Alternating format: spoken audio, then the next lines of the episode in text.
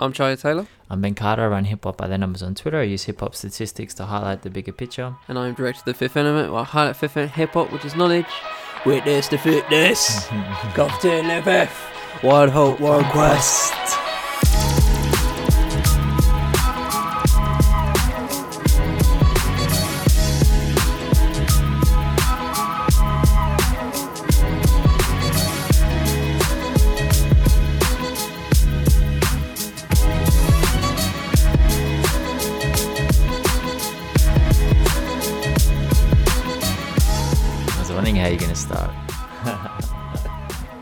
To be. Has to be. What a classic hip hop song. What a fucking classic. What a fucking banger. What a fucking banger. the clip's what hilarious. The clip is fucking funny, man. I love The, the, the music video. Yeah. Classic. So great. So great. So good. So imagine that being your first single, just like, well, not your first, but your first single to blow up. Like, what a fucking classic, man. God love him. God love him. Yeah. Uh, Which which made me which made me wonder like how popular is cheese on toast everywhere else in the world? But it's not on that song. It was on what was the other? s- I don't know. It wasn't on that No, song. he says it. He says it on the track. Does he? He says on Witness as well. Yeah, he says, uh, I'm, I'm, I sit here content with this cheese on toast. He must have said it on. I feel the pain. A third world famine. Yeah, that's right. That's right. He must have said it on Segway. his first album. Count well. the bliss, so keep jamming. Cheese on toast is legendary. It's a de- It's a really solid breakfast. Like I don't know. If you put a little bit of tomato sauce a- under that, Oh, oh. Mm, yeah. Actually, mm, okay, that's interesting. That's we have to, we have to expose you right now because not not in that way. Oh, we're doing this now. not in that Alright, way, people. it But we we have to expose him. So I'm telling. I'm Yeah, saying not not not on the Zoom, not on the Zoom. No, no. But Charlie's like beans on toast is better. I'm like yeah, beans on toast is solid, but like Be- Vegemite beans on, on toast, toast is better. Vegemite on toast on is toast good, better. but the goat Vegemite on is toast is the bottom. the goat is peanut butter on toast. And, and Charlie just like I don't it's not, understand. Like I don't even know if we can continue It's the not, podcast the way Charlie It's not. reacted. It's not.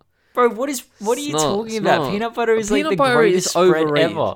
No, it is not. Don't say Peanut butter is overrated. No, you're wrong. It's overrated. It's not. It's rated perfectly. It's fucking It's- amazing. what the hell is wrong with you? This shit is weird. It's overrated. It's so overrated, bro. Like, especially chocolate and peanut butter. Reese's shouldn't exist. What? Like, as a company, as a concept, it shouldn't exist. Like cheese and uh, no, che- chocolate and peanut butter just does not make sense to me. Like you lot getting me for liking chocolate and coconut. Th- That that makes sense to me. Uh, peanut butter and chocolate don't make sense to me. You are so out that, of that doesn't make sense. It's like Americans with uh, peanut butter and jam. It's like what? Yes. Or jelly as they call it. Sorry, Oh. don't make sense. Don't get it. What is wrong Don't with get it. you? You've got a problem that you need to be studied, and psychologists need to learn more about your brain and understand how those ramifications can be used to help the rest of us. Because this is just wrong. Oh, Charlie. Yes, Ben. There, there, there- yes, Ben. This is this is a crisis in the world. Climate change? Nothing. No, no, no. Charlie's aversion to peanut butter. Please get all the scientists to check me up right now. Please. I, could I'm be an calling for it alien sleeper. World you could be an sci- alien world sleeper science. cell. Bro, no one You think I'm a dislikes peanut now? Alright, butter. cool.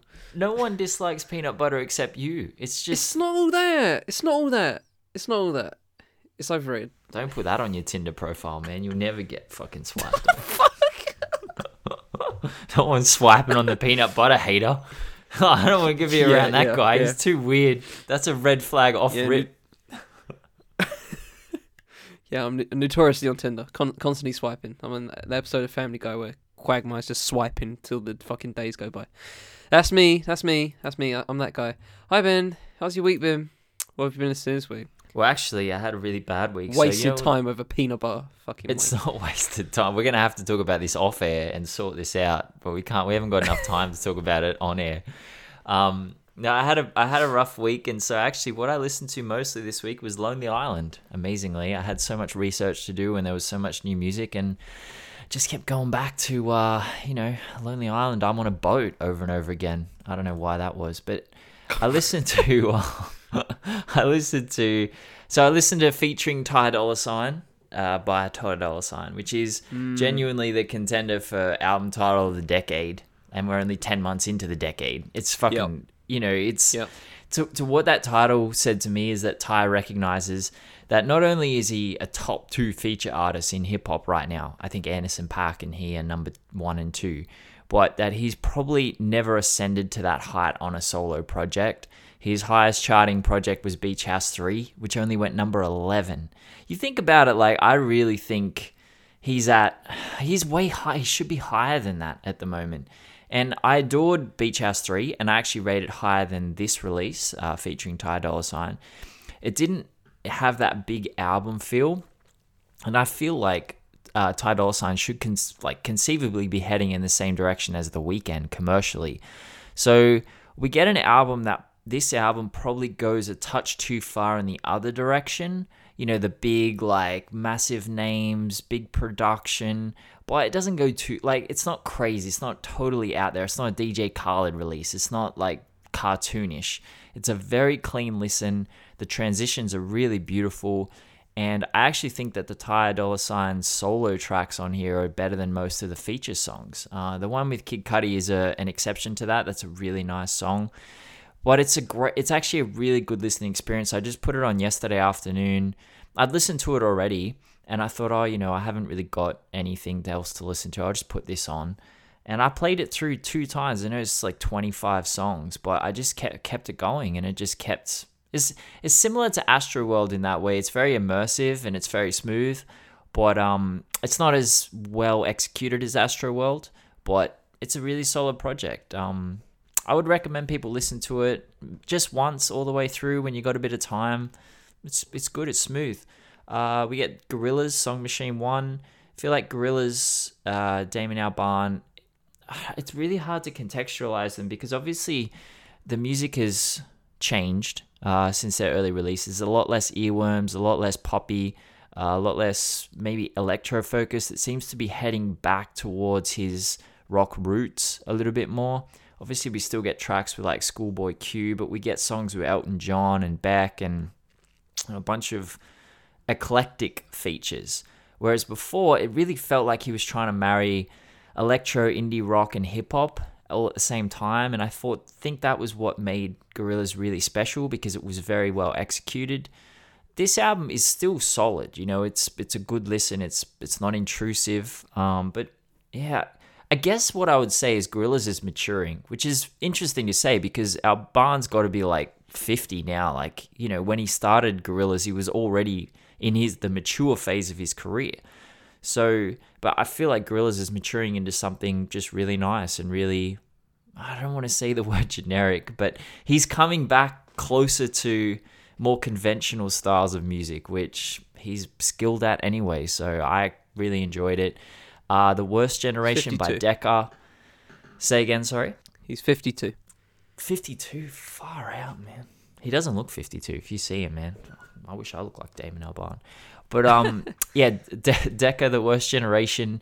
Great project. I'm not going to say too much about this except just good lyricism, great MC. Go check that out.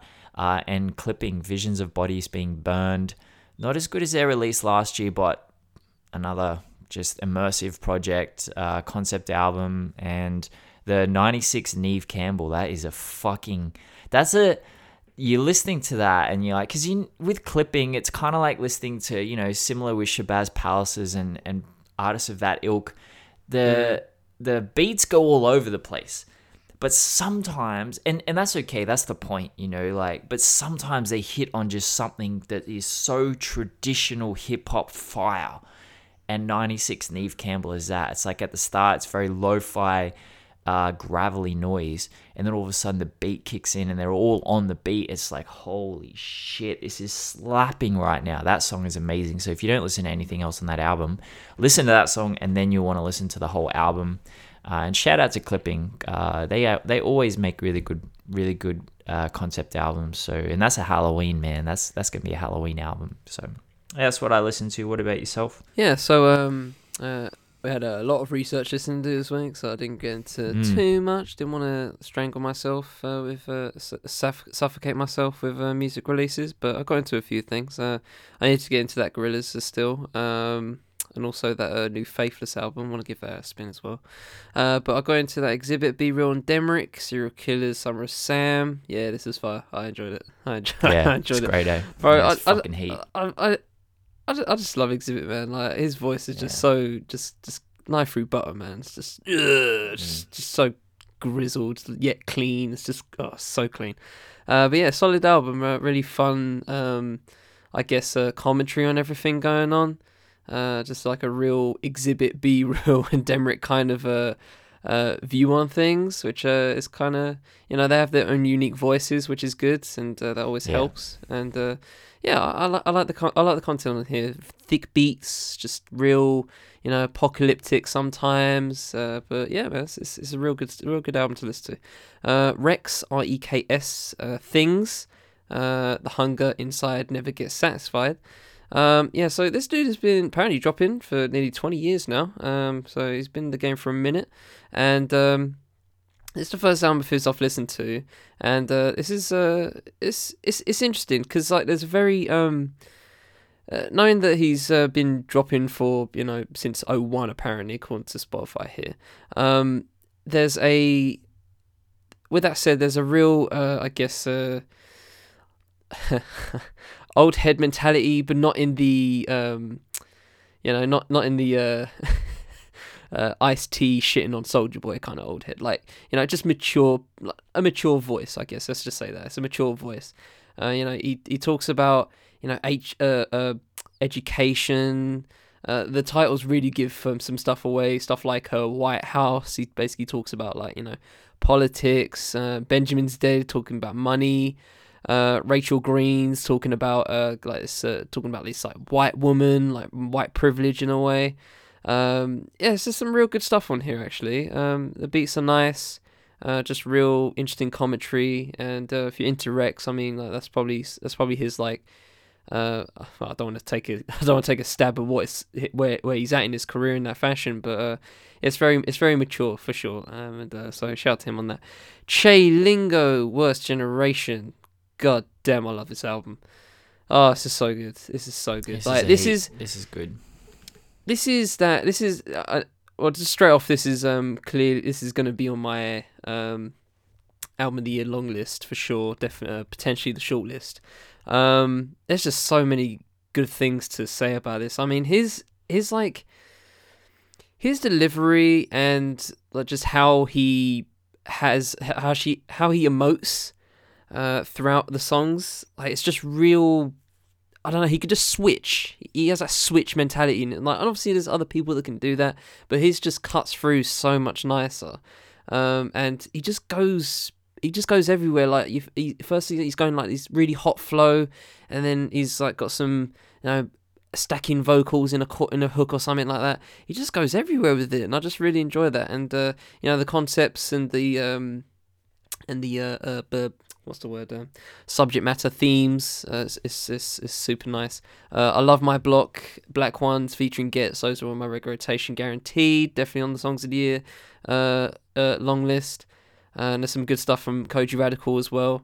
And uh, yeah man not much not not much I it's, it's not much to hate about this honestly.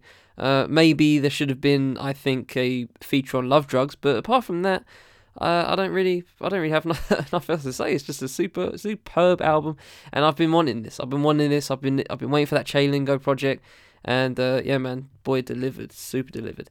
And lastly, um, Future Utopia, twelve questions. Okay, so. Uh, you guys may not know who Future Utopia is, um, and you'd be fi- you'd be finding that because the, the the the moniker exists only this year, and uh, it actually comes from uh, artist and producer, writer Fraser T. Smith. Now, if you don't know who Fraser T. Smith is, let me just roll off some songs that he's written. Funky Friday, Dave, Dave and Fredo. Uh, Decline, Raye, Mr. Eazi. Um, several songs on Stormzy's two albums. Co-producing uh, uh, Dave's psychodrama. Basically, he's the white guy who, if you watch um, Dave's Brit performance last year, he's basically that white guy on the other side, on the um, other side of the keys. Bro is heater. Bro is a heater. Uh, he, yeah, he's been with Stormzy, Dave constantly, uh, Craig David. He's written for Adele. Uh, mate, he's, he's just he's just yeah, he's he's he's been everywhere. he's been everywhere in the past few years. Um, but yeah, this is uh, his I guess uh, creative outlet in a sense, and uh, it's basically a very um, uh, very eclectic project. Um, Gorillaz esque, I guess, in the partly the fact there's so many features on here. So it's got he's got stuff from like uh, uh, Stormzy lends a verse on here, Kojey Radical, Idris Elba's on here um, for like a spoken thingy. Yeah, there's loads of skits uh, about like um, just existentialism, fear or faith. Do we really care? Uh, Dave's on here with Children Internet. That's fire. Uh, Kano's on one. Uh, Ghetts is on one. Arlo Parks does two. Duckworth on the penultimate track. Yeah, man, he just brings in some heaters on here, and uh, yeah, the the sound is just the sound just goes everywhere. Like you're getting a lot of flavors, plenty of flavors. Um, but yeah, man, it's just so I don't know. It's a very unique project. I will say that. Um, so yeah, shout out to Future Utopia uh, or uh, Fraser T. Smith. I mean, yeah, man, definitely a fan, definitely a fan. And with that said, we jump into our topic of this episode. Oh wow, twenty minutes, not even twenty minutes in. Great, that's that's a that's a that's a that's cutting down because we we have some content to get through today. Oh yeah. Oh my gosh, uh, we need this time. We need this extra time. All right, so continuing our Black History Month uh, mini series uh, uh, throughout the month of October. This is our fourth of five and this is all about Roots Manuva. Uh, our second Rodney. our second Rodney. Uh, Shout out to the Rodneys of the world. Shout out to the Rodneys. Shout out to P and Roots Manuva. Um, Bro, that was the other thing. Wait, yeah. wait. Before you go, that was the other thing that stupid French journalist said. No, I'm not even going to call him a journalist. So there's an interview with Roots Manuva on Red Bull Music it, this the interview is the worst interviewer I've ever. Well, I've seen worse, but like I mean, Zane Lowe's worse, but this guy was pretty fucking bad. He says to him, Rodney doesn't seem like a very common UK name, or especially in UK hip hop. There's a Rodney P who basically created the whole genre, you fucking idiot. Like, oh my gosh. Sorry, I just had to fucking explode with that bullshit. That was a terrible interview. Uh, but anyway, continue okay. onwards, Charlie. Introduce our uh, yeah, introduce our topic, please. okay. Um, yeah. So, uh, Roots Manuva. I came into this um, uh, uh, just listening sessions I've been having for the past week for myself. Uh, I came into this pretty fresh. Um, there were there, there was like I'm the only album I actually listened to. I I remember specifically knowing that I've listened to front to back um, confidently. Uh, was Run Come Save Me, which obviously has Witness on there. Uh, obviously most popular track, and I will probably reference that um, to explain to you guys how fucking nutty uh, the sound and just eclecticness uh, Roots Manuva has in his artistry. Um, that's the only album I've like I've I know for sure I've listened to fully front to back. You know, there's other stuff here and there that I've listened to before, uh, but not probably fully. Um, this is the only time I've gone through his discography fully, and uh, yeah, man, I, I I didn't know what I I don't know what I initially thought I was going to get, um, but when you listen to something like Witness, which um, you know in referencing that, I think it says a lot of a lot about him in a nutshell. Um, from his sound, uh, from obviously how he talks, um, the patois heavy uh, lyrics everywhere. Fucking love it, um, personally, and just how I don't know, just I, will just I'll just say it because I was kind of I kind of I was, I was trying to think if I was going to say this now or just in the end of it, but this this guy is like full on alt rap, and you know, just a little history history lesson for you guys. Uh, you know, alt rap's a pretty um, I guess a, a pretty what's the word? A com- combated term. Uh, you know, some people like it, some people don't. Uh, you know, whatever. Uh, some people like um, Open Mike Eagle and them have like switched themselves into quote unquote art rap instead of alt rap, which you know is all fine with them. Because, um, you know, technically, back in the day, a tribe called Quest and Native Tongues in them were alt rap, right? And how how how ubiquitous are Tribe Called Quest, uh, or how synonymous are like people like Tribe Called Quest and De La Soul to hip hop now these days? You know what I mean? It's obviously a very um, loose term, but I say I say Roots Manuva is alternative rap in the sense that he doesn't just he's rapping, but there's a lot of there's a lot of flavors that he just takes and has uh, made sure he matures on throughout his discography. Um, well, I was just about to jump. For some reason, I was about to jump into his first album for some reason, but yeah, um, there's there's just so much to unpack here. Um, for me personally, I guess for Ben as well. Uh, and f- well, for both of us in this episode, like I said, there's just so much to get into. Um, just in not in not in, not even in how um his career has gone in that gen- generic sense, but just how just how he's seen him, I guess, uh, portrayed himself, you know, as an artist coming through on his albums and just like, let me give you this, let me give you something different, or or let me just give you, I don't know, something that uh, obviously I'm inspired by, but here's a here's a full 48 minutes of it. Um, I want to say I want to leave because obviously we're gonna go through the albums at some point, but I want to leave uh, Dub Come Save Me and Duppy Writer to the end um, as part of my final point. Uh, but for the rest, we'll obviously go through chronologically like we usually do. Uh, and I'll just state that for now for the record. Uh, but for now, we pop on our coats. We take that 15, I keep forgetting the number, 15,000 miles journey all the way to Sydney, It Australia. probably probably keeps getting bigger because of continental drift. So you're right. It's, it's Wow, that's deep. that you wouldn't. That's deep. I know. Awf- That's- that's awfully deep. That's some hits blunt there. Mm, I like that. We're chilling in Ben's, Ben's research house. What you got, Ben? what you got? All right, so Roots Manuva is actually one of the I I think I requested this episode because Roots Manuva is one of the most important artists I've ever discovered. So yeah, the aforementioned legendary Witness uh, came out in 2001, and it hit Australian shores in 2002, and I was around 14 years old, and it was actually pretty big out here. Um, and back then, I latched onto pretty much anything hip hop I found via we had our version of MTV, which was called Channel V. So it showed all the, you know, the hip and happening videos of the day. And this was massive. Um, so I picked up Run Come, Save Me and I just fell in love with Witness. Obviously, Ital Visions, Kicking the Cack, Sinny Sin Sins. But the song that I would say out of every Roots Manuva song that I'd ever listened to that really dragged me in was Dreamy Days. Like it really entranced me. I'm not really sure why, but I was because I was so young at the time. I was 14, 15 years old, but like, you know, bars like messing around with those chemical rushes when natural highs come a whole lot cheaper. And this is my money, this is my pain, these are my drugs, this is my brain. And this was even before I had my own addiction issues, but they almost became like gospel to me. And then when Awfully Deep dropped in 2005, I was on the brink of alcoholism myself and I just this album like I sunk into this album like a warm bath on a cold day. Honestly, man, it was like it was just soothing. Uh, I'll get to that when we talk about that album, but I just want to say uh, like right off the bat, Roots Manuva. Thank you so much for keeping me sane during a time when I really needed guidance or something that resonated, uh, and to know that what I was going through someone else had gone through before. And that's a rare thing in hip hop, you know, especially around this time. It was 04, 05. It's like it was very bling focused, it was very materialistic, and Roots Manuva brought a completely different angle.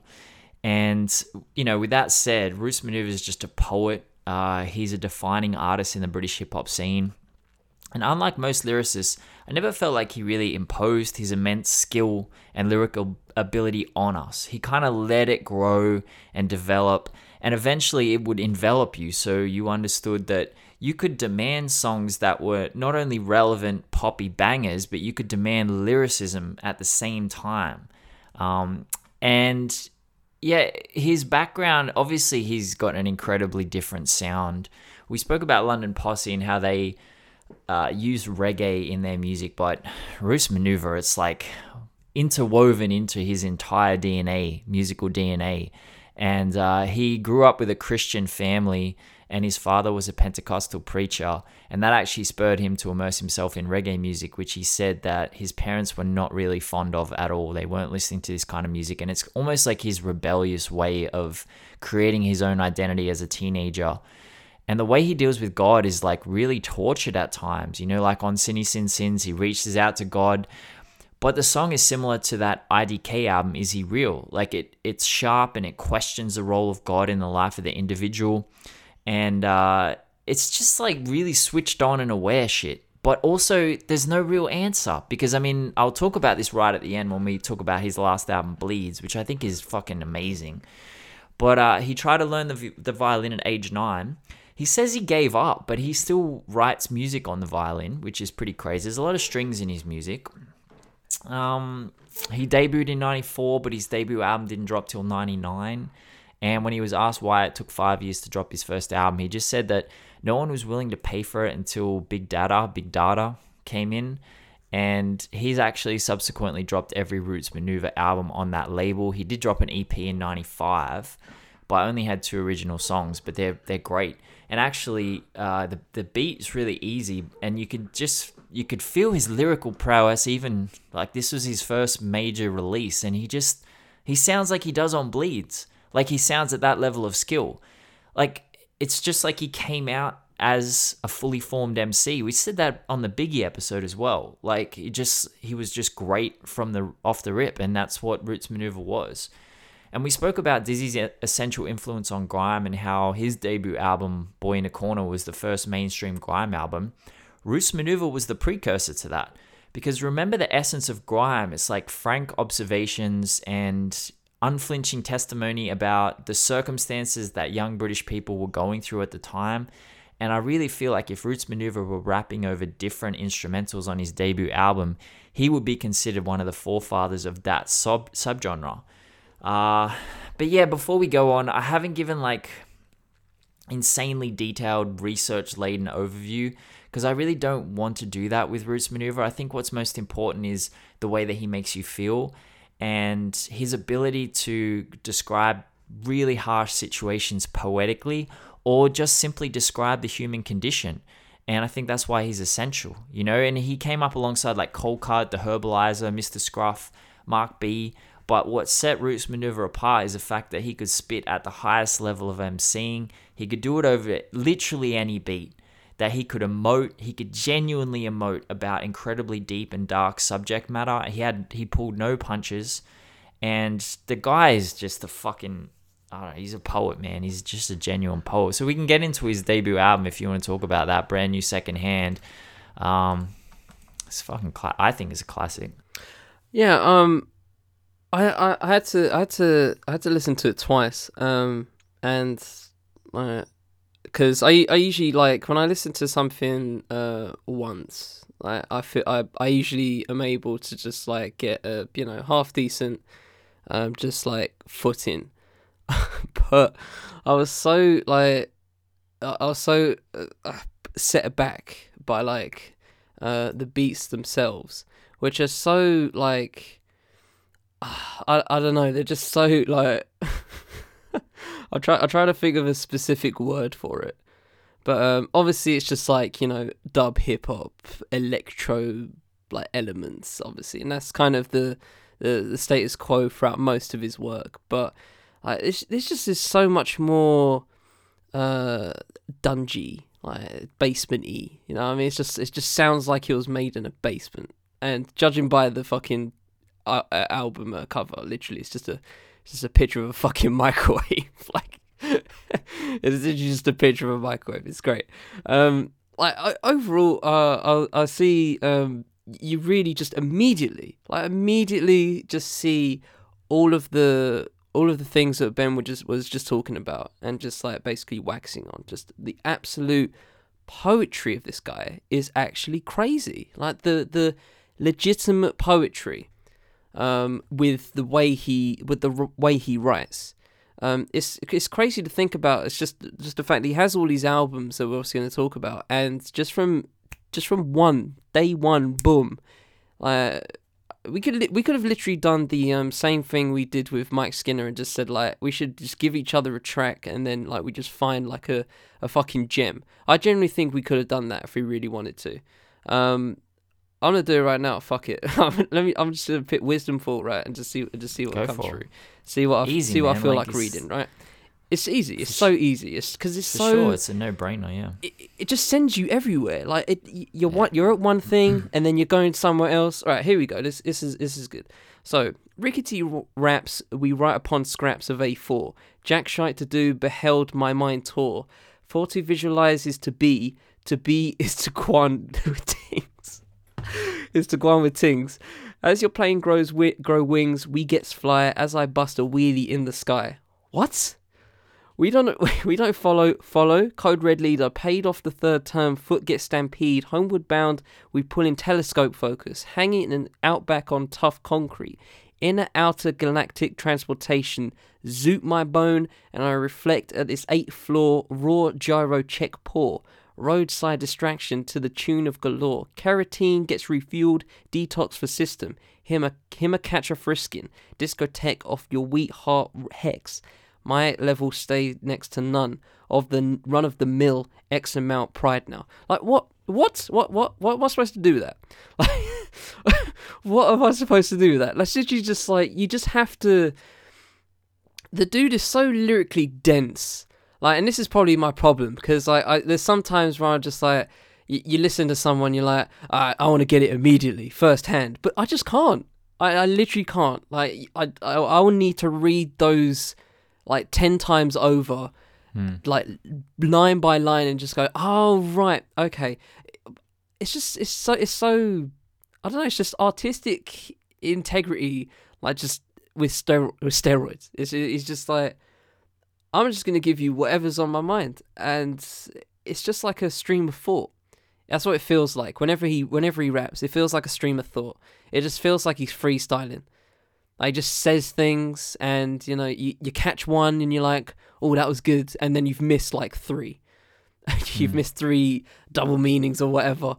I just yeah man but uh that, that's kind of overall but this particular album really just like sent me because it was the first one obviously had to go through and i was just like oh this is hard this is hard i don't know what to say i don't know what to say i don't know what to say about it I, I, I can't i can't like gather it quick enough everything just goes over my head. It just uh Yeah. um but yeah man, regardless of that, I mean it's just it's it's superb. It's uh it's uh it, it, it really fits in the background for me personally, um just as like beats go. Um it's like I said, it's very it's very um basement y, like just like full bass and it doesn't really like um smack you anywhere. It's just like here's a beat and let me just go over it. So uh it's an interesting album for damn sure. Yeah, I'll talk about that fact because he produces, I think he produced 15 of the tracks on this album as what, 16, 17 tracks. Um, and then he produced, I think he produced 11 on his second to last album and then a lot of bleeds as well. But there was a period in the middle there where he didn't produce a lot. But you got to think about the, con- the context of Brand New Secondhand. Like at the time, uh, UK hip hop rapping in a British accent still wasn't seen as the most chart friendly choice. Like the interviewer who questioned him for British Masters via Noisey said that the his experience of buying that that album in a UK record store, brand new secondhand, was he was laughed at for buying a UK album when American alternatives were, as the shop steward said, much better, much more palatable, much you know better listening. And so this is why brand new secondhand is so essential and is remembered as a watershed moment. In an interview with The Guardian, he was asked how he felt about being declared the voice of urban Britain. And his response was very interesting. He says, and I quote, I don't even know what it means now. Back then, they were trying to give validation to what was considered a primarily American creativity and American musical nuance. It was all part of a hype machine that has led to the sonic landscape that we have here today. There's this all encompassing art form that comes from the original street culture that was hip hop and which has influenced every kind of music there is, but that we're not necessarily calling hip hop. And so urban was a tag that, in one broad stroke, was supposed to sum up the general feel of people's social and economic position. It's the word urban that irks in that description. But if we remove that word, I'm speaking now, by the way, this is this is not a direct quote. Uh, we see, you know, if you remove the word urban, which is a stupid word anyway, Australia still has an urban chart, I think. It's just so fucking annoying. We've seen artists who, uh, and an album that laid the groundwork for grime, honestly. Like Pitchfork even claimed in their review which Charlie's read and it's just fucking disgusting. But uh, they they say Pitchforks say that the UK had never produced a credible rapper until Roots Manuva. Pitchforks an American publication. Okay, so think about this. Like we know about Rodney, we know about Rodney P. We did a whole fucking episode on him. So we know there's plenty of credible UK rappers prior to 1999, considering like it's 17 years since the genre took off in the in the UK. so it's a disgusting review. But see, no one was doing what Roots Manuva was doing on this album. The way that he bent his vocals around any beat, like on Sinking Sam Sands, he grabs like a really conventional hip hop beat. It's something that could have popped up as a B side for Mobb Deep. I felt and he just does it like insane justice by sliding into this real he has these lyrical mc modes where it's just like as charlie said sometimes his music can go into the background. So if you put it on like i was playing fifa and listening to it and i was realizing i wasn't engaging with it the way i needed to to actually speak about it because it was kind of like sliding into because the beats are that way. But he's spitting like she Yeah. don't like the smell of my smoke. She says my eyes them is red and I need to go up and fix my head. Honey, my head is fixed. I'm getting deep with my purpose, synchronizing to the mystics of cosmic energy. Like, if you just listen to his lyrics, it's fucking insane. He, like, he mixes the reality with the fantasy of an artist, and the words just end up pouring out. And the track prior to that is a much slower, more reggae focused song. And he slows his delivery like dramatically and drops a hook worthy of any reggae song. Like it's then we get something like Cornmeal Dumpling, which is really sleepy. It's like a generic beat. So then Roots Manuva sits out in front of it and drives the whole song forward. So his vocals are like the primary instrument in that. It's just fucking majestic. Like producing the majority of it, like it makes it feel really homegrown. Uh, it's uh, it's actually it's just entirely unique, you know. And then it goes on to Run Come Save Me, which I think is a really interesting sophomore album. Um, I'll let Charlie talk about that, but I found this album, yeah, very interesting. Uh, I I have to read this. I have to read this Pitchfork review. I I have to. So the, the Ben mentions a Pitchfork review from his first album, and uh, I just for, for just for kicks went to read um, the Run Come Save Me review that they did. Um, now I don't know who Ethan P is. Um, he actually reviewed the Eminem show and uh, the Blueprint for, for Pitchfork at the same at around that time, obviously. What, Uh, what did he is- give those? Uh, wonder. I think like nine point one and something and something more positive for uh, Eminem. Nine point yeah nine point one for the review- Eminem show. That was it. Yeah. Yeah. The review you're about to hear, listeners, is one of the most disrespectful things that has ever been published on the internet. And that's the internet. There's been a lot of disrespectful things published on the internet. This is bad. This is bad. Continue. It's awful. So, uh, so Roots Manuva sends like a uh, like just like a I don't know where it's from, but like uh, he basically sends a letter to KRS One. He goes, uh, "Dear KRS One, don't know if you heard of me, but I'm a rapper producer from South London, England. I've just released a second album called Run Come Save Me that I thought might be of interest to you. I also wanted to let you personally know how much that track you did with Shabba Ranks meant to me when I was first starting out. I can imagine. Uh, really opened my eyes to new forms of expression in hip hop music. Anyway, I've included a copy of my new CD. I'd love it if you let me know what you think of it. Thanks." So this dude Ethan comes through in like But that's him. That's Ethan. That's Ethan saying that. That's not a Roots Manuva thing. He's like, that's Ethan pretending to be Roots Manuva, right? I th- I thought it was. I thought it was supposed to be Roots. I thought that was supposed to be Roots.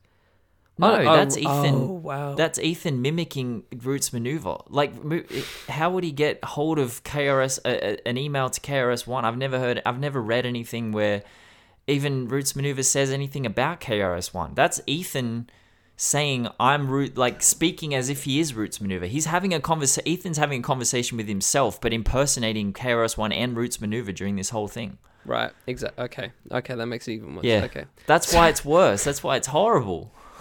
Okay. So yeah, this is entire. So the fact that okay, Jesus Christ. Okay. Right. All right. Let, let me just get into. Let me just read the first paragraph because you don't have all day. So it goes Manuva. Don't fucking kid yourself. I know the act. Seems like things are going nice for you right now, and honestly, I'm happy for you. I think you're a good kid. But this new album you sent me, what the fuck? I don't even know where to start in this bullshit. The first track is called No Strings, but actually it's nothing but strings. I guess you think I guess you think you actually you- you're doing something very clever here. Rodney, fuck. Listen to me. It's just tepid. All of it. You're riding a wave of novelty right now. I didn't ride my way out of the motherfucking gutter on enemy hype. If you stay on this path, your next stop's gonna be a Thievery Corporation cameo. All your reviews begin with, Where else will you hear someone rapping about insert Britishism here? Who gives a fuck about 10 pints of bitter? You were never lyrically stunning to say the very least, but at least you were listenable. Now, it's like trying to sit through a blunted knock knock joke with no punchline. To make it all somehow worse, the only re- real uh, read American in brackets uh, MC on the whole thing is that clown from J5 on Join the. Hold up! Alright, so he's referencing Charli 2na, which is which he is one of my favorite fucking voices in, in any fucking genre of music. That dude's voice is so deep and so baritone. It's so great. The fact that he calls it a clown from J5 and disrespecting Jurassic 5 at the same time, I want to I want to slap even right now on Join the Dots, and he's easily the worst lyricist in the history of this rap shit. Wow. Name dropping Anthony Kiedis for fuck's sake. Rodney, that's unforgivable. I don't know, maybe the words would be a bit more palatable if not for your voice. Oh, that voice. Christ. On your first album, it seemed like your rugged yawn brackets vocal stylings were almost something close to fresh. But now, with the production thinned to most boring minimum, and after hearing too fucking many two step ragga shouters, a weak Cockney sputter just doesn't hold my interest at all. Everything on here just uh, seems stolen and not just because the brackets unintentionally on brackets shaky religious doubt of sinny sin sin comes directly from my on Christian hypocrisy chapter. You've jumbled all the flaws of every ponderous underground hip hop animal into a confusingly repulsive brackets, and lest I forget British MC is a bad thing. And that's just half of it. So going on completely about that, and um, I, I I'm completely dumbfounded of like where this dude is coming from with this and I find it a bit silly um, to come through on a review, and I don't want to make it about this dude right now, but you know, to make it a review and you're not exactly saying it with your actual name on it, even though you're the author, but you're putting KRS's name on it. It's just, I don't know, just, it just sends me a, a hell of a wrong way. Um, I don't know where he's coming from with any of this. The only tracks, to be honest, I don't really rate that highly is probably like Trim Body and Article. Um, I just didn't really like the the the flow and the beat choices going on there. But past that, bro, like everything just goes hard. Like to me, like the electronic um, st- uh, staple comes in so much more on here um, compared to the first album. And you know, hey man, I tell you this: I don't know about Ethan, but I have never heard a British MC coming through with not just hip hop beats, not just hip hop beats laced with electronic be- uh, uh, elements, but hip hop beats with laced with electronic elements with full on reggae, dub reggae uh, elements thrown in in equal measure. This this album itself, regardless of what you feel about it, is unique as shit, and kind of says it the whole and kind of I can say that for the whole of Roots Manuva's career, to be completely honest. Um, and I'll kind of zoom out in the end of it, but just in this album itself, like, join the dots with Charli 2na is fucking sick. I don't know where the fuck Boss Man's talking about with that one. Like that, th- those th- those two him, voices don't alone. boss man. Yeah. Don't call him. Don't give him any term of endearment Well, I just, whatsoever. Well, it's like, uh, well, I'm not. I'm, I'm I'm clearly not saying it in just like like in a in a in a confident way. Like I just say it just to say it, bruv. I'll, I'll say that about fucking uh, Boris Johnson, bruv. Like Yeah. you know, uh, boss can fuck off. it don't matter. but yeah, fuck boy. Let's go with fuck boy instead, right? So I don't know what fuck boy is coming through with this. Um, to be completely honest, like I don't know how you get bored listening to s- to two these absolute boss voices in Roots Manuva and Charli 2na, and that's not even getting into the lyrics of them. Um, and then you obviously have Sinny Sin Sins, which you obviously mentioned you can. And then you have the fucking heater of a posse cut, which has Roots Manuva, Skem, uh, Niara Scarlett, Big P, Rodney P, like so many more people in four Yeah. minutes or five minutes or just under five minutes. It's absolutely heat. And then you have Highest Mm. Grade with Shawnee T, and that's just a, a complete weed anthem. And then obviously Dreamy Days, which, um, to be honest, gave me a real, um, I don't know, there was something special about that track, which I feel like I can't contextualize in the moment. But there is something, the the fact that you mentioned that off off uh, off off rip, um, was not completely surprising to me because there was something. I was walking the dog at the time; it was chucking down rain, so I couldn't really think about it properly. But listening to that really really hit different, and I can't really contextualize at the moment, but um, it did do something. It did do something that the other songs didn't, uh, for sure. But then, like, bro, just like dub styles and Bashment Boogie, like it's just there's so much to just like eat here. Like if you don't want the lyrics, you got the beats. If you don't want the beats, you got the flow. Like whatever you want, bro. There's so much to this. There's so much to eat. I don't get why music reviewers see like too much on their plate as like a bad thing. Like it doesn't make sense to me. There's so much you can take from this particular album. I'm just scratching the surface to be completely honest with you. Um, I haven't even mentioned Witness yet. Like, it's a fucking absurdly decent album, bro. Uh, I I personally prefer it over um over uh, uh his debut, um just because so there's more actually. energy to it. Um Yeah. yeah, just because there's more energy to it and there's just more yeah yeah yeah just that's kind of how uh, there's no more to say about that but it's just got more energy to it to me um the only reason why i'd say that is just because brand new second act just come while it while it is good it just it, like you said you know you can be you could be doing like i don't know the most mundane task and it might a lot of it will go over your head like you it's like a it's like watching a um it's like watching a Christopher Nolan film. Like you need to watch it. you need to watch and and and listen properly. So uh, you know it requires a bit more effort. Um, but this one's just got vibes, man. Absolute vibes. So I, I go uh, go fuck yourself, Ethan. Yeah, I'm not interested in Ethan's review. It's obviously wrong. Objectively, it's disrespectful. It's just stupid. I don't know how old he was when he wrote it. I'm hoping he was maybe 11 or 12 years old at the time, and it was maybe. Maybe his, his father worked for Pitchfork and it was bring your kid into work day and they said, oh, this will be funny. Let's let the 11 year old write a review. And I don't know why they published it. To be honest, it. Bro, not the other t- the other two reviews I mentioned are written so weirdly. Like it's it's like a it's like a it's like a wannabe comedy writer wanted to write write about music. It's really freaky. But, We're not all funny, sorry. Ethan. Not all of us are funny. I'm funny. Charlie's funny. You're not funny. That's okay. Maybe you have other skills. I'm not sure what they are. Clearly, by reading this review, they're not in the realm of human connection. So I don't know what you're good at, but just stick to that. Don't write fucking reviews, man. Anyway, Fuck I, I just hate that review. Um, but I saw this album as an artist really growing into his style. Like I feel like a lot of artists fall off on the sophomore album because they're chasing something new or more successful. But that really came naturally for Roots Manuva.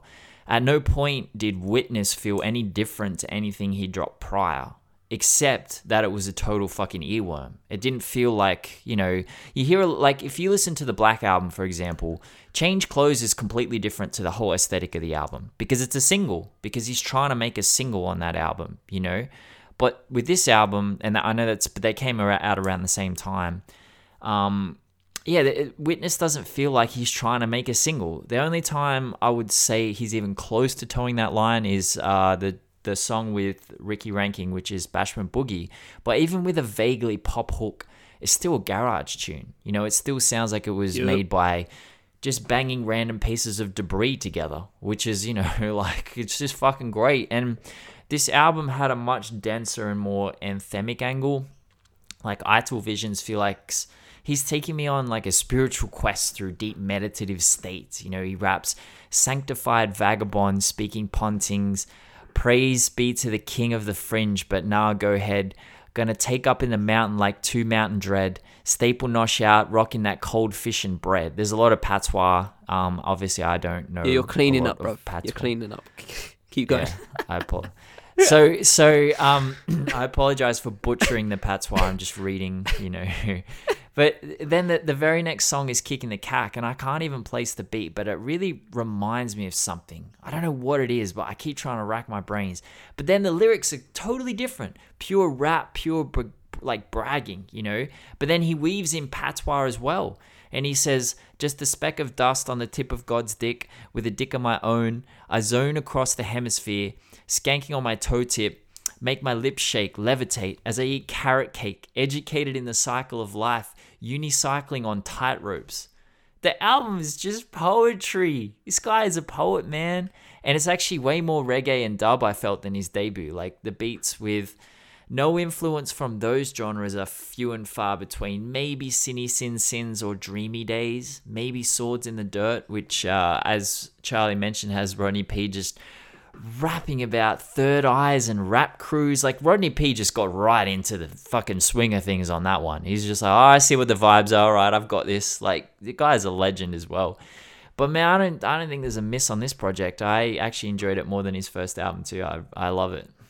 Yeah, man, it's just uh, yeah, that, that it, it, it, and actually, it actually, I, to be honest, um, I feel like, I feel like his first album like sits sits alone, and everything else. Uh, I think like from Run Come Save Me to I'll I'll stack these next two albums, uh, Awfully Deep and uh, Slime and Reason, because like they they really pose as um, I think I think lyrically, um, real experimental. Uh, really, really experimental from a lyrical stand. Well, actually, awfully deep experimental from a lyrical standpoint and from a delivery standpoint. And uh, from Slime Reason, I think is uh, the probably his most eclectic from a sound perspective. Um, so, some of th- some of that shit just just just hits really interestingly. Um, but like uh, from stuff like from stuff like Too Cold on um, on uh, Awfully Deep. Like this dude comes through with literally spoken word. Like we we mentioned he's a poet, but he can't. But previously it was more obviously raps, right? It was it was it was in a more you know classical rap tone. Um, obviously. obviously, uh, as classic as uh, a Roots Manuva can get in uh, uh with uh, lacing patois throughout throughout, but uh, you know you get what I mean, right? But with something like Too Cold, um, and for most of Awfully Deep, as I was listening to it, it just came through as like a spoken word, right? It's like you know he's just saying a slam poetry kind of session. He's just like he he comes through. He goes um in this uh, second voice. He goes, I spoke with my money. This ain't a joke money. Banana boat money. Banana vote money. Food on a plate money. Mm. Real or fake money. Lose or take money. At times I hate money. Mm. It's money that makes money, makes people act funny. Mm. Civilized men start to act gunny gunny. Take your life in a second with the right kind of money. Mm. Life in the West, we obsessed by money. Mm. Mind how you worship, you can't be blessed by money. Mm. I do the best with all my money. Progress with my money. Invest with my money. Touch breasts with my money. Get sex with my money. get vexed with my money. Respect for my money means I feed my tummy. Blessed to be my pa- blessed be my pound. Get my food damn yummy. Like what? That's poetry, bro. Yep. That's literally Standing on the box on the corner, just fucking delivering heaters. Yeah. Just, just fucking like, bro. That's that's spoken word, bro. Like that's crazy to me. I feel like um, I feel like awfully deep is probably like lyrically, um, I wouldn't say. Uh, do, do, I want to say his best? Do I want to say that? Yes, you do. You do want to say that. Okay. All right, all right. Yeah. Fuck it. I'll say it. I'll say it. Yeah. All right. Fine. it's it's it's definitely there. It's definitely there. It's definitely contention. Um, just because just just because of what I'm saying, just like how, uh, you know, he just takes a concept and he, bro, he just took money. He just took the word money and just stretched it for a whole fucking verse. Like it's just as as, as he, it's like he does it in his sleep, mm. And he and the way he delivers it is so calm so calm every freaking time. It, he doesn't sound tired. It, well, not tired, but like he doesn't. Obviously, most guys don't sound tired when they rap, but you know, he doesn't sound like he's struggling for like for struggling for words, struggling for content or anything. Like he, he just, I just like if if you just rung him up and just go like, "Can you get me a verse right quick?" Yeah, I'll do it in five minutes. There you go. Let me just, let me just, let me just write say it. Uh, give me a word. Um, I don't know, vinyl. Vinyl, vinyl, vinyl, vinyl. So, I, I bet he could honestly. He, he just, it just comes across so easy for him. And like just listening to this album, um, you know, sound wise, I think it took a not a step back, but it, it but the lyrics just went so far forward here for me personally. I just didn't even, um, I just didn't even take account of the sound because um, I feel like it was just like just more of the same. You know what I mean? It wasn't really like a. It wasn't like Slime and Reason, where I feel like sound wise that was just like pushed. Mm. Like it, the, the beats on those are just like like they go fucking everywhere and anywhere, mm. um, you know, and still keeping but still sounding quintessential Roots Manuva, which I highly respect. I just don't know. It, there's things like that where like um you know, you listen to like a let's say like After Hours, The Weeknd, right? Since you mentioned him a while back, um, you know, he he he obviously did the um, you know, as I talked through in my light note last week, you know, he did he obviously made the singer um trap music uh singy boy like he, he did that. He started well not started that but he made it pop right? He made it pop in and then he dipped and he's now doing obviously like the 80s kind of thing got synth synth heady shit you know what i mean? But it seems it just seems fine in the style of the Weeknd right you know what i mean like it doesn't seem out there it doesn't seem like oh he's, oh, he's stretching himself a bit you know what i mean it seems he seems right at home in that and it's the same with Roots Manuva when it comes to especially Slime and Reason, because even though I feel like the beats just go out there, just go everywhere and just f- fucking clunky at times, to be completely honest. Like, um, uh, it still sounds quintessential Roots Manuva, and he still floats on them. And I, I, I don't know what you can say about that. You know, what I mean, it's just like there's there's something about knowing, um, uh, knowing yourself enough from an artistry perspective to just do that crazy shit and just like go, yeah, I can do that. Easy. It's fine. No sweat. Literally no sweat. So uh, unbelievable. Yeah, I'm going to talk a lot about this album because um, this is the album that made me fall in love with Roots Manuva, and it was really difficult for him to record in a number of ways. Like, firstly, it's essentially his sophomore album. If we talk about the phenomenon whereby an artist drops a wildly popular album and then is confronted with backing it up. So, Smith's second album was his mainstream breakthrough via Witness, obviously. And so then Awfully Deep, which is his chronologically his third album, became his mainstream sophomore. And he told an interview about being popular. He said, I'm paranoid about becoming sanitized. I don't want to be known as the hip hop geese for people that don't like hip hop. There was a bit of angst getting awfully deep ready. I had to go through a bit of pain. And the pain is just plastered all over this fucking record, man. Colossal Insight is mad dark. Like he says, feeling the cold draft of the bleak winter, splinters in my soul. I'm out of control, and I know I should cut down this drinking, too many late nights, and wayward thinking. And then later on the song, he says, I walk with disaster, prefer to be plastered. And he, when he says that, he like yells it out. It's like, I will, I prefer to be plastered. Like, but but and then he speaks about possibly retiring later in that verse, which is actually he, something he said he did he did speak about, and he said he certainly considered not so much about retiring from all music, but retiring the name Roots Manuva and moving on to something more low key. So Awfully Deep is very tortured. And there's this classic line off the title track where he says, Tell my management not to waste good money sending me away to the farms of the funny. And that line has always stuck out to me as like incredible, like the whole story behind it. I've always been curious about it. He said in an interview, and I quote, I'll get into a legal battle if I start pointing fingers over that but it is reflective about art- artistic figures having a rest, like George Best or Gazza. Uh, Paul Gascoigne, he's talking about. Um, I think he's talking about Paul Gascoigne, who has struggled a lot with addiction yeah, issues. Yeah, most likely. Uh, I'm not on that scale, but I have instances where I go off on a wild one when people say you should have a rest. That just makes you worse. Like, leave me alone. I'm just me.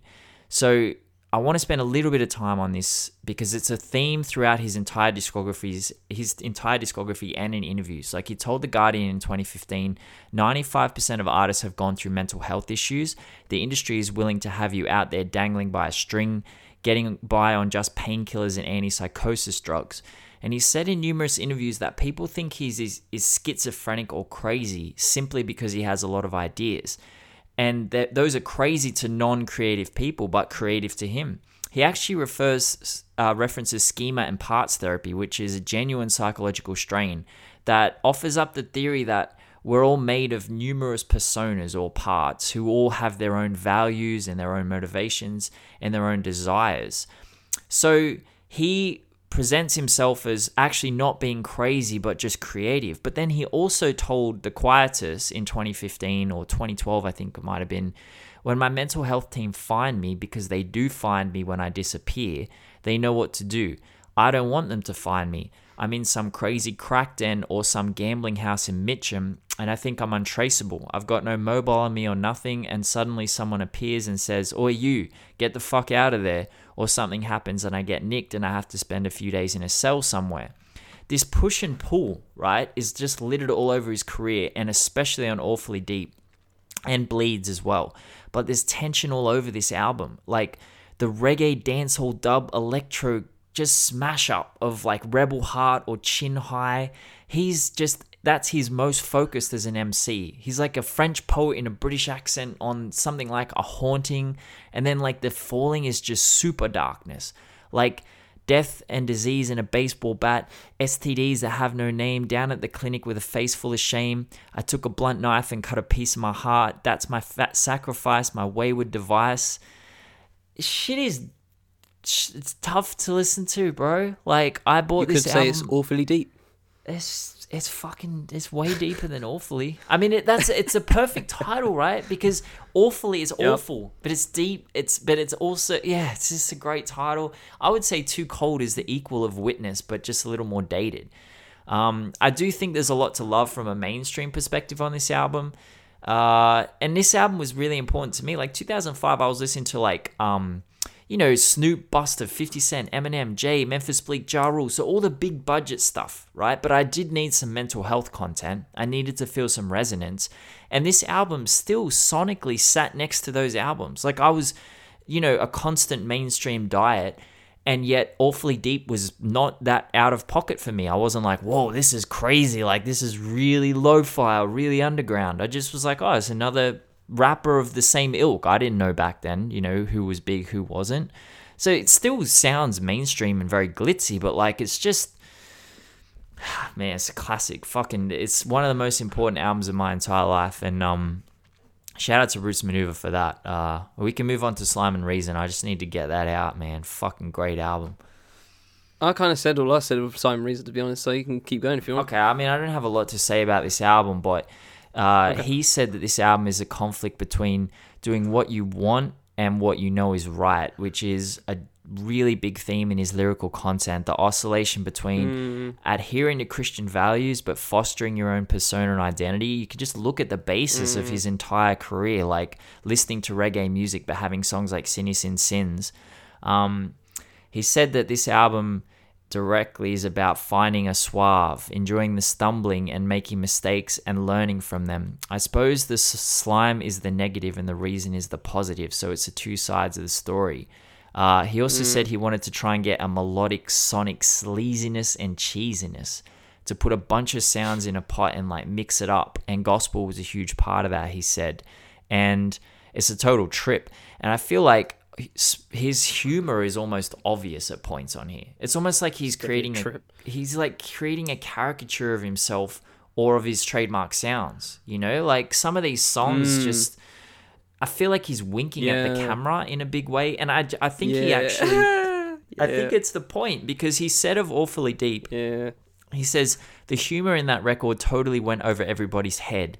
Everybody just saw the serious side, and he said the falling was, uh, it was hyperbole, but no one got it. So I feel like he got frustrated with that, and he said even when they played the falling on radio, he was just like, "Oh, you guys aren't gonna understand." And I'm like, "This is hyperbole. This is exaggeration. Like exaggerating for effect." Um, Mm. so I feel like he just hammed it up on Slime and Reason and was like, you know what, fuck it, I'm just gonna give you ultra, ultra, ultra, turn it up to the max, and then you know we got Slime yep. and Reason. So it's interesting listening. I it's probably my least favorite of his albums. Um, but it's it's you know it's very Mm. interesting to see his creative direction. Yeah, no, it's, it's yeah. He just uh, he he just goes out. he, he just he just throws. it. Uh, it's actually quite interesting. that You say like you know, uh, uh, basically winking at the camera. That's kind of what I was thinking of. I just really didn't want to like. I didn't want to like say that. I guess I was just like, am I am I am I hearing this right? It's like it sounds like it sounds low key like self deprecated. I guess Yeah. it's it, had that tinge of it. But um, yeah, I, I that that now that you said it, it's, uh, it just yeah, it's, that's crystal clear. That's crystal clear to me. Um, so the last two we'll talk about is obviously uh, Forever Revolution and uh, Bleeds. Um, I'll, I'll leave Bleeds for uh, for for Ben Stone because obviously uh, he's uh, very into that particular album. Um, he was literally like, I just want to talk about bleeds, like a month ago. I swear, it's just like, I just want to talk about bleeds. It's fucking hard. Um, so I was like, okay, we'll talk about bleeds. We'll talk about bleeds. Um, but yeah, Forever Revolution, I was like, I didn't really know what to, because even from the um, even from the album cover, it's just completely different from the rest of them. It's just like Roots Manuva, Forever Revolution. It's just there. It's just just there's no, I don't know. So um, no uh, quirkiness to it. It's literally just like words and and a blue um background. It's it's not it's nothing much. Um, but I feel like this is a very um. I, I feel like he, he's like pulled he, he he's gone for this album and like pulled himself like back in not not in like a bad way but like just just matured himself in in in some ways and like talking about um less um less abstract themes and more just like real life kind of shit um, at times.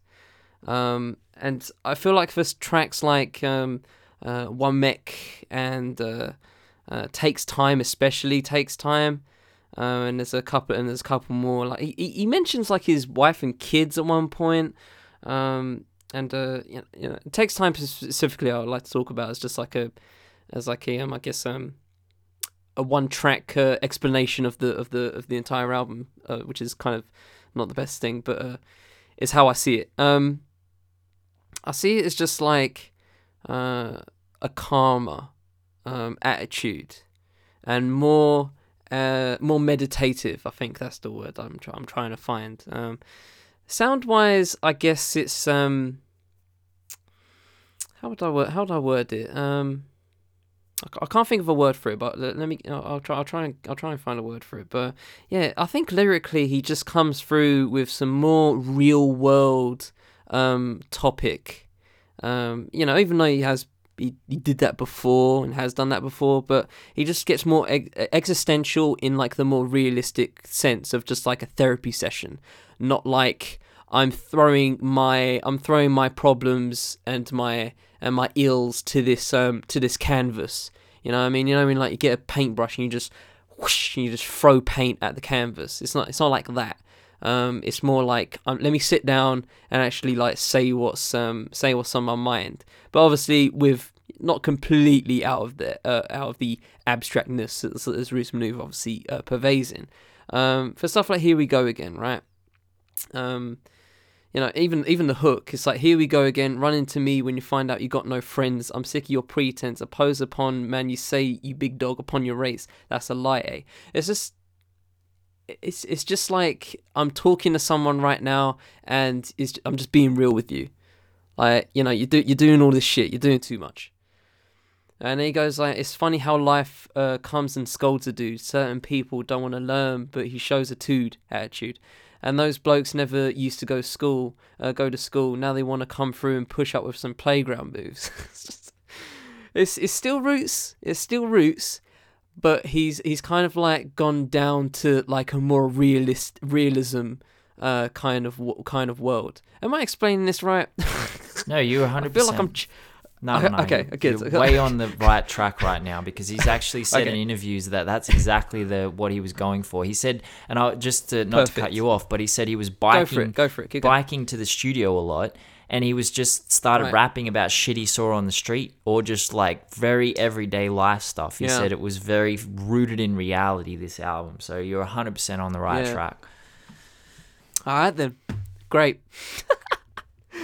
That's, that's great, honestly, because uh, I was, uh, you know, just for just my personal, like, I'm I'm getting better, but like, I, I, I, I, for one thing, I did enjoy this album because of that, because you know, I kind of, you know, in my artistry, I like having that realistic, um, sense to things.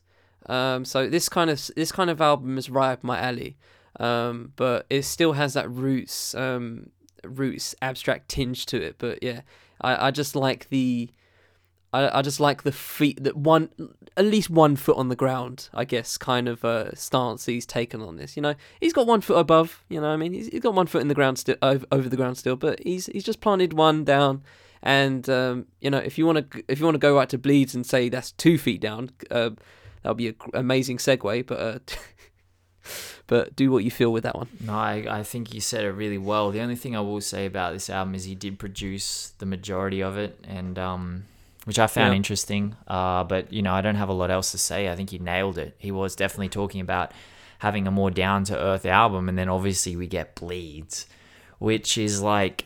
I feel like Bleeds would be like the quintessential project for most artists, but in Roots Manuva's case, it's just the Fucking def- yeah, I know, right? it's but with Roots Manuva, It's it's, just a chapter, bro. yeah, it's the definitive release in just one aspect of his artistry, like his depth.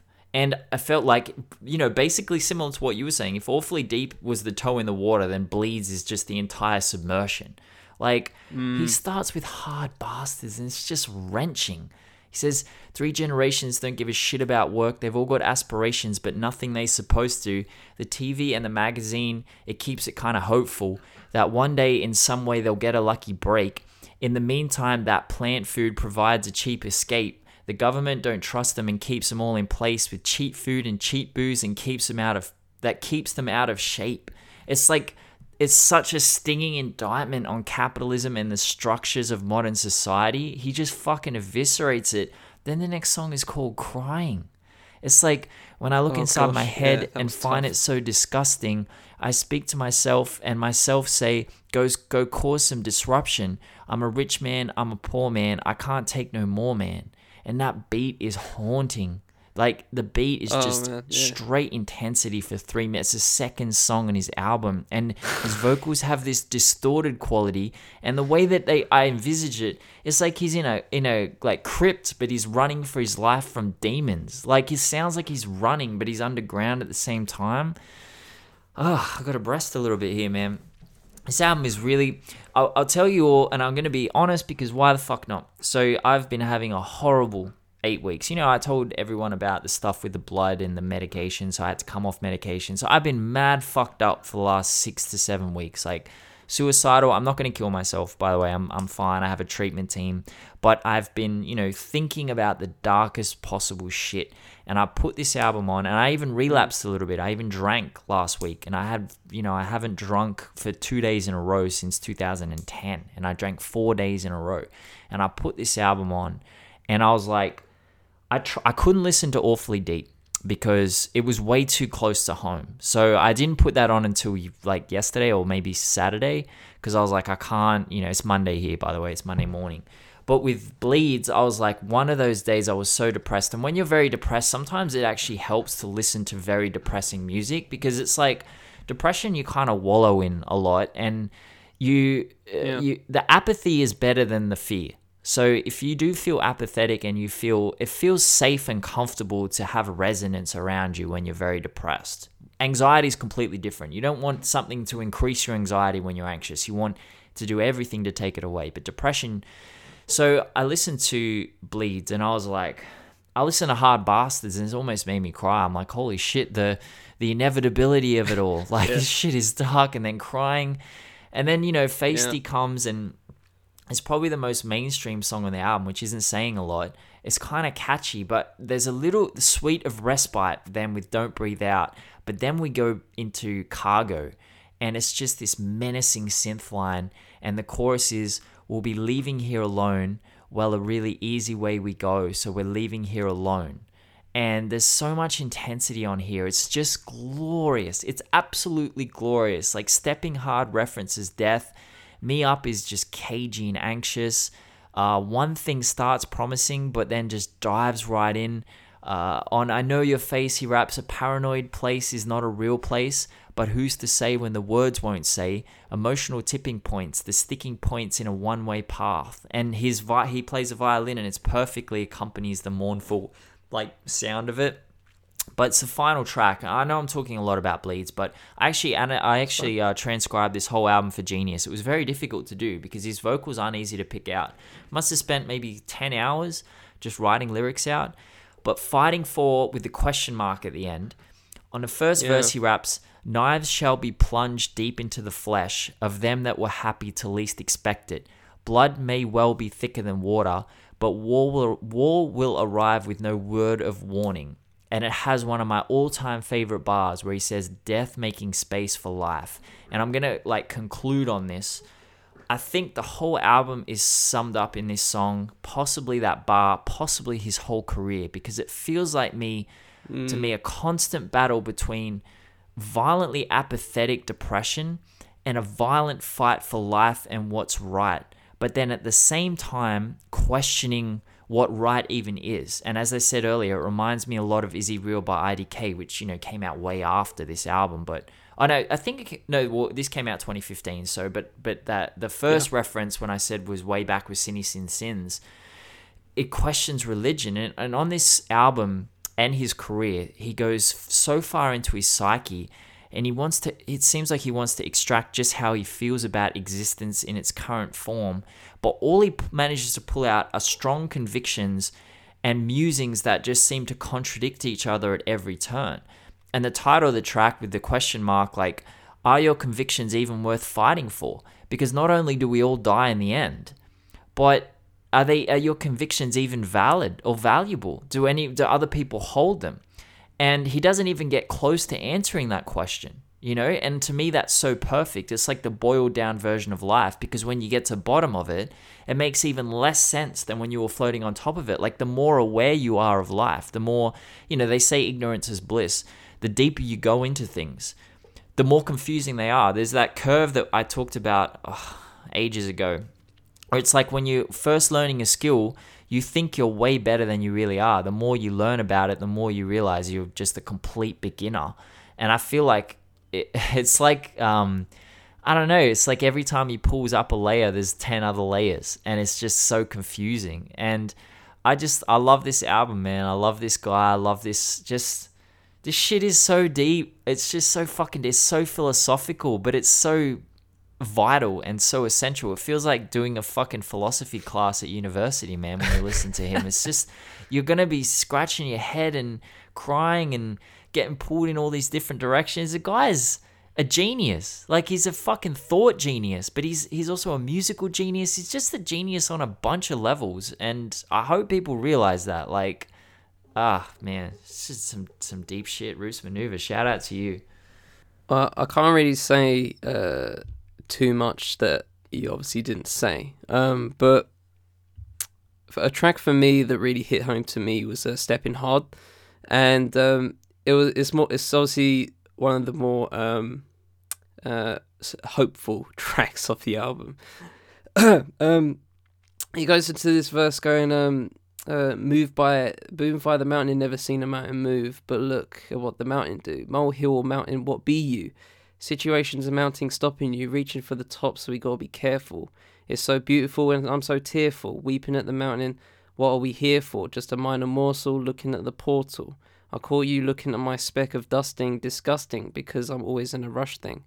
Can I ever be more like the mountain dew, with the mounting dew to be here for way much more than I could ever think of living? Because when I think of living, in my heart I'm kidding, slow death kidding myself yet to die way much more than I'm yet to live. I just like the and just off that and kind of um, hopping off, uh, hopping basically onto everything you said and just echoing that. Um, there's just a nice philosophical um, theme about all of that. You know, about about being a mountain or you know, or a molehill, and you know, obviously moving mountains, which obviously people, you know, try to do in a uh, uh, in a uh, not a literal sense, a figurative sense. That's the word.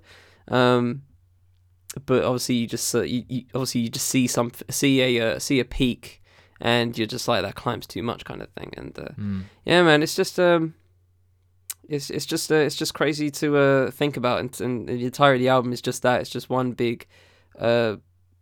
Uh, uh, psychological or uh, philosophical, especially just uh, meditation, and uh, you know, it, it I can only come from somebody that has you know been doing this for over twenty years now, and uh, and like you said, like this would be a mag- this would be a magnum opus for a lot of people. Um, and this dude probably had you can you can you can say that this guy has like three in in different ways. Mm. Like you literally could. Um, and uh, you know, sh- sh- and Ben did say he did it for Genius. So and Chow, he's actually the top scholar on Bleeds. Uh, I literally just, I literally just saw that he's a, I saw his name, top scholar. Big up, and um, you know, we didn't. Me- and I, I wanted to mention Duppy Writer and Dub Come Save Me um, for the end, and the reason why is just because of this to finish up.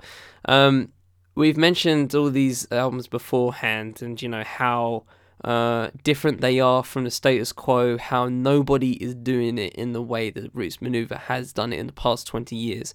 Like you, we can we can hype up, you know, we can hype up people like Dizzee Rascal till the cows come home because it's extremely easy to just like see his influence. This is it's really easy. Just from the fact that you know he led a genre of music that is now mainstream and you know uh, consistently gets millions of views whenever anyone drops a music video on Grime Daily, right? It's, it is what it is. You can see that, it's tangible.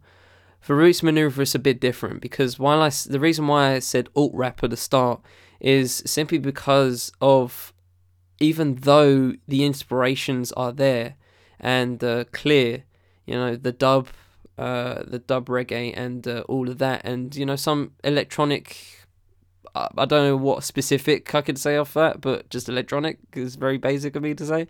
Um, but you know, the reason why Witness works as like the the track for him is because it just has everything there. Like it has it has all the elements that we've been mentioning. Um, it has all the uh, uh, you know abstract existentialism. Um, but also the comedy of it all, in especially in the music video. If you guys haven't seen it, go see it. It's just very entertaining to watch. Mm. Um, him beat up uh, beat kids in a in a running race, uh, and everything else. Um, but even with stuff, and we've mentioned all that stuff, and there are still two albums that are just basically reggae albums, and they slap.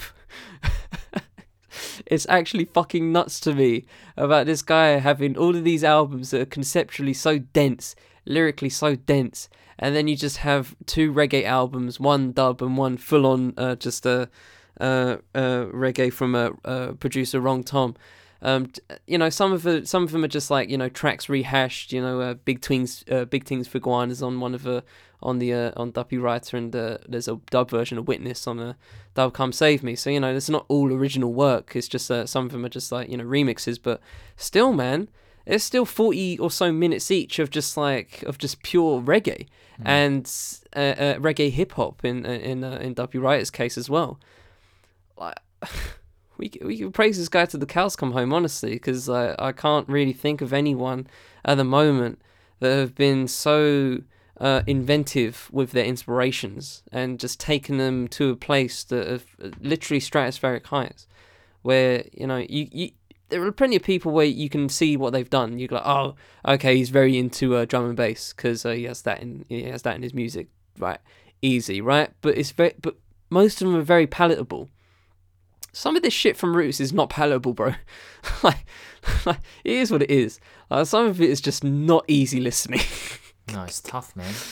It's very some tough. some of it is really not easy, and uh, you know it doesn't have to be. It really doesn't have to be, and that's up to Roots. So uh, um, regardless of that, is still worthy of like some sort of artistic merit and definitely worthy of praise and definitely worth us talking about it for a whole hour.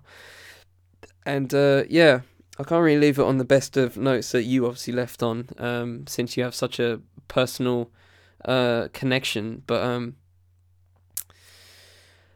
but I feel like from a from a overall perspective on you know this whole thing that we've been doing the past four weeks, and obviously the fifth one uh, finishing up next week. Um, Roots Manuva comes as I guess like a bridge between someone like a Rodney P and uh, and everyone else. And when I mean everyone else, I mean how everyone else has been trying in some way to find success in uh, in one sound and uh, and one type of doing and one way of doing things. And you know, while that works for you know the P- the JMEs, the Skeptas, the Ways, and uh, you know, and the and and the Stormzy's of the world, I guess, right? While it works for them, and why we love them for that, there has to be some sort of appla- uh, appraisal um, and applaud um, for someone like Roots Manuva that takes three distinct genre elements and just rides them till the fucking wheels fall off.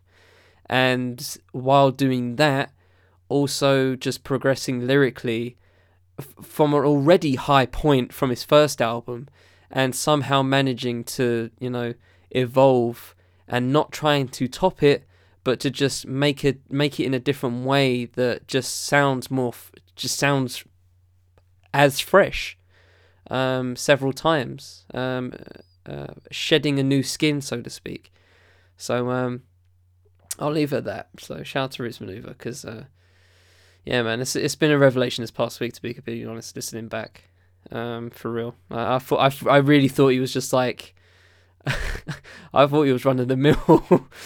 I really did think he was running the mill, but man, listening back to everything, it's just been eye opening for real. Uh, probably more than most that we've had in in uh, in the retrospectives we've done so far. It's probably up there in terms of just like I thought one thing and it was completely wrong.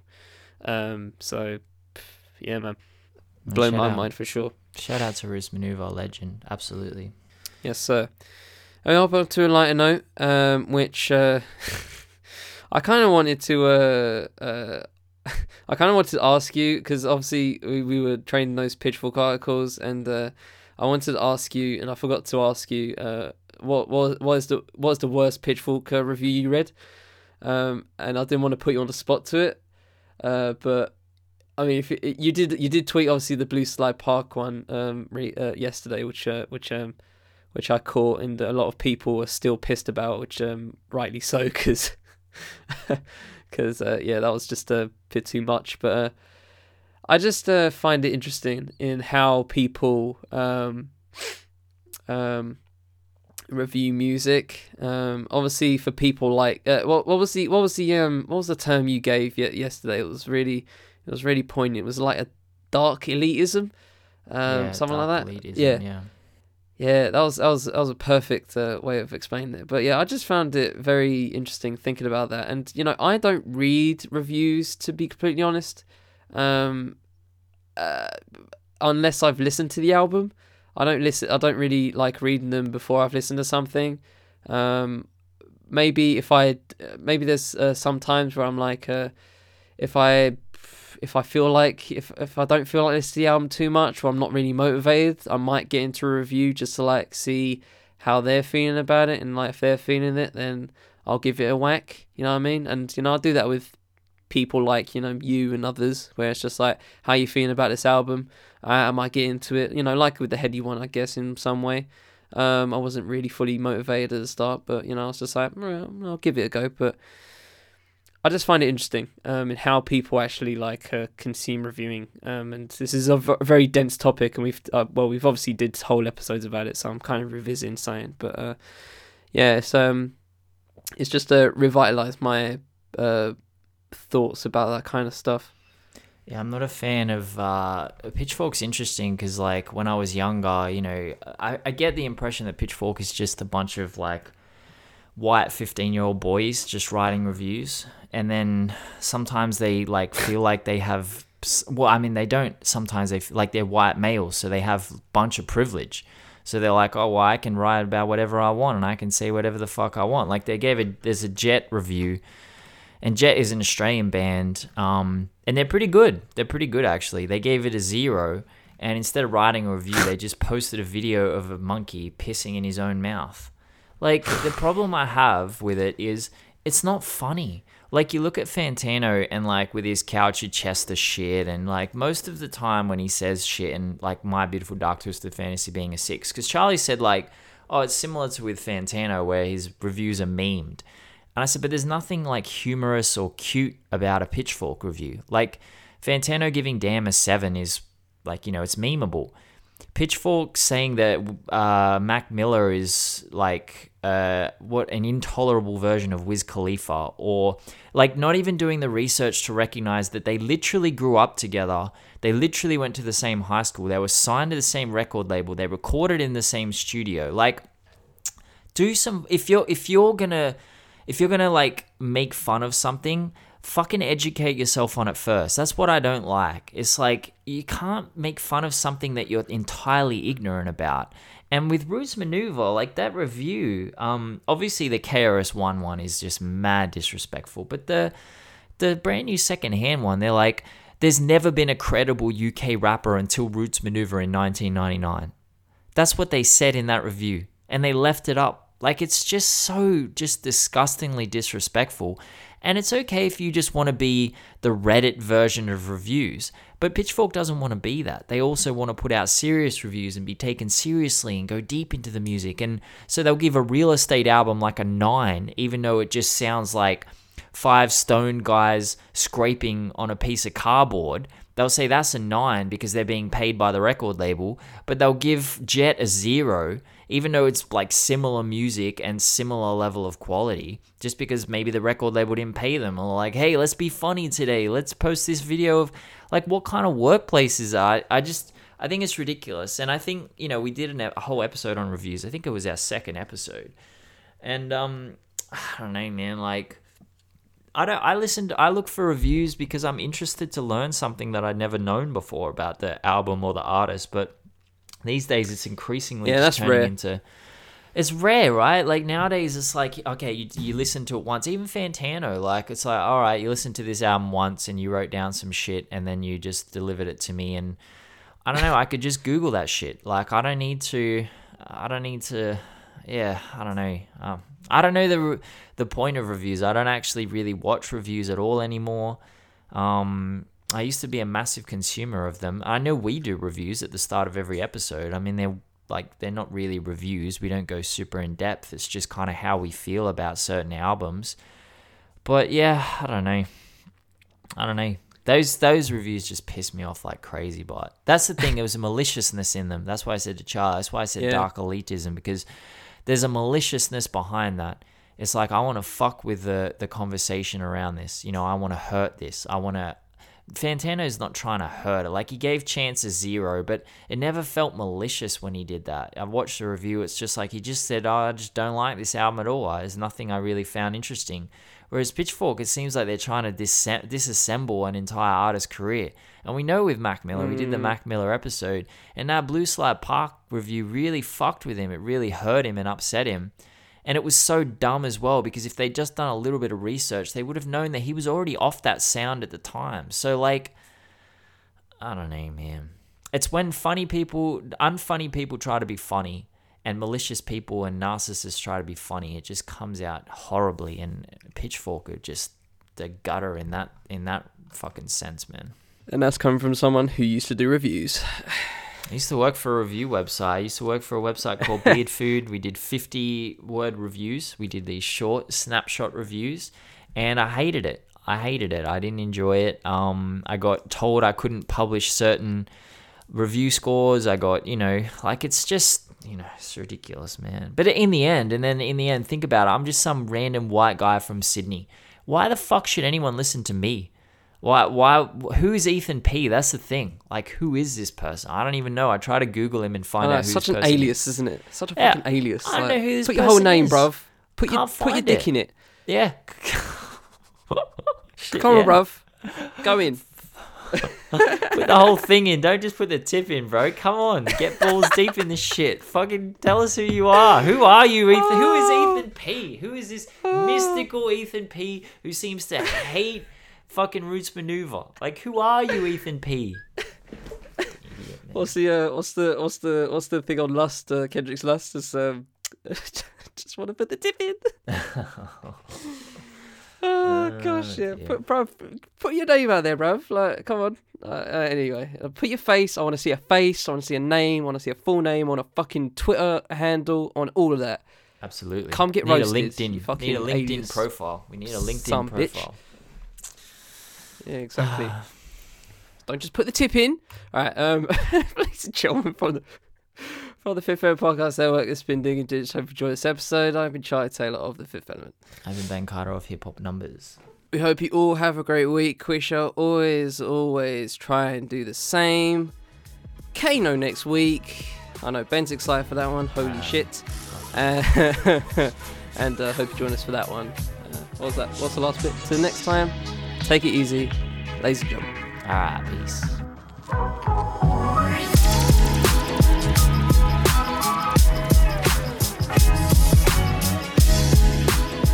Digging in the Digits is produced by me and Ben Carter. The show is edited by me. Music for this show is Piece of Video Games by Bonus Points. Thanks Chill Breakers for the ability to use. Socials for the Fifth Element, Hip Hop by Numbers, Bonus Points, and Chill Breakers will be in the full show notes wherever you're listening. This has been a Fifth Element Podcast Network and Hip Hop by Numbers collaboration. Thanks for spending time with us. We shall see you next time on Digging in Digits Black History Month miniseries.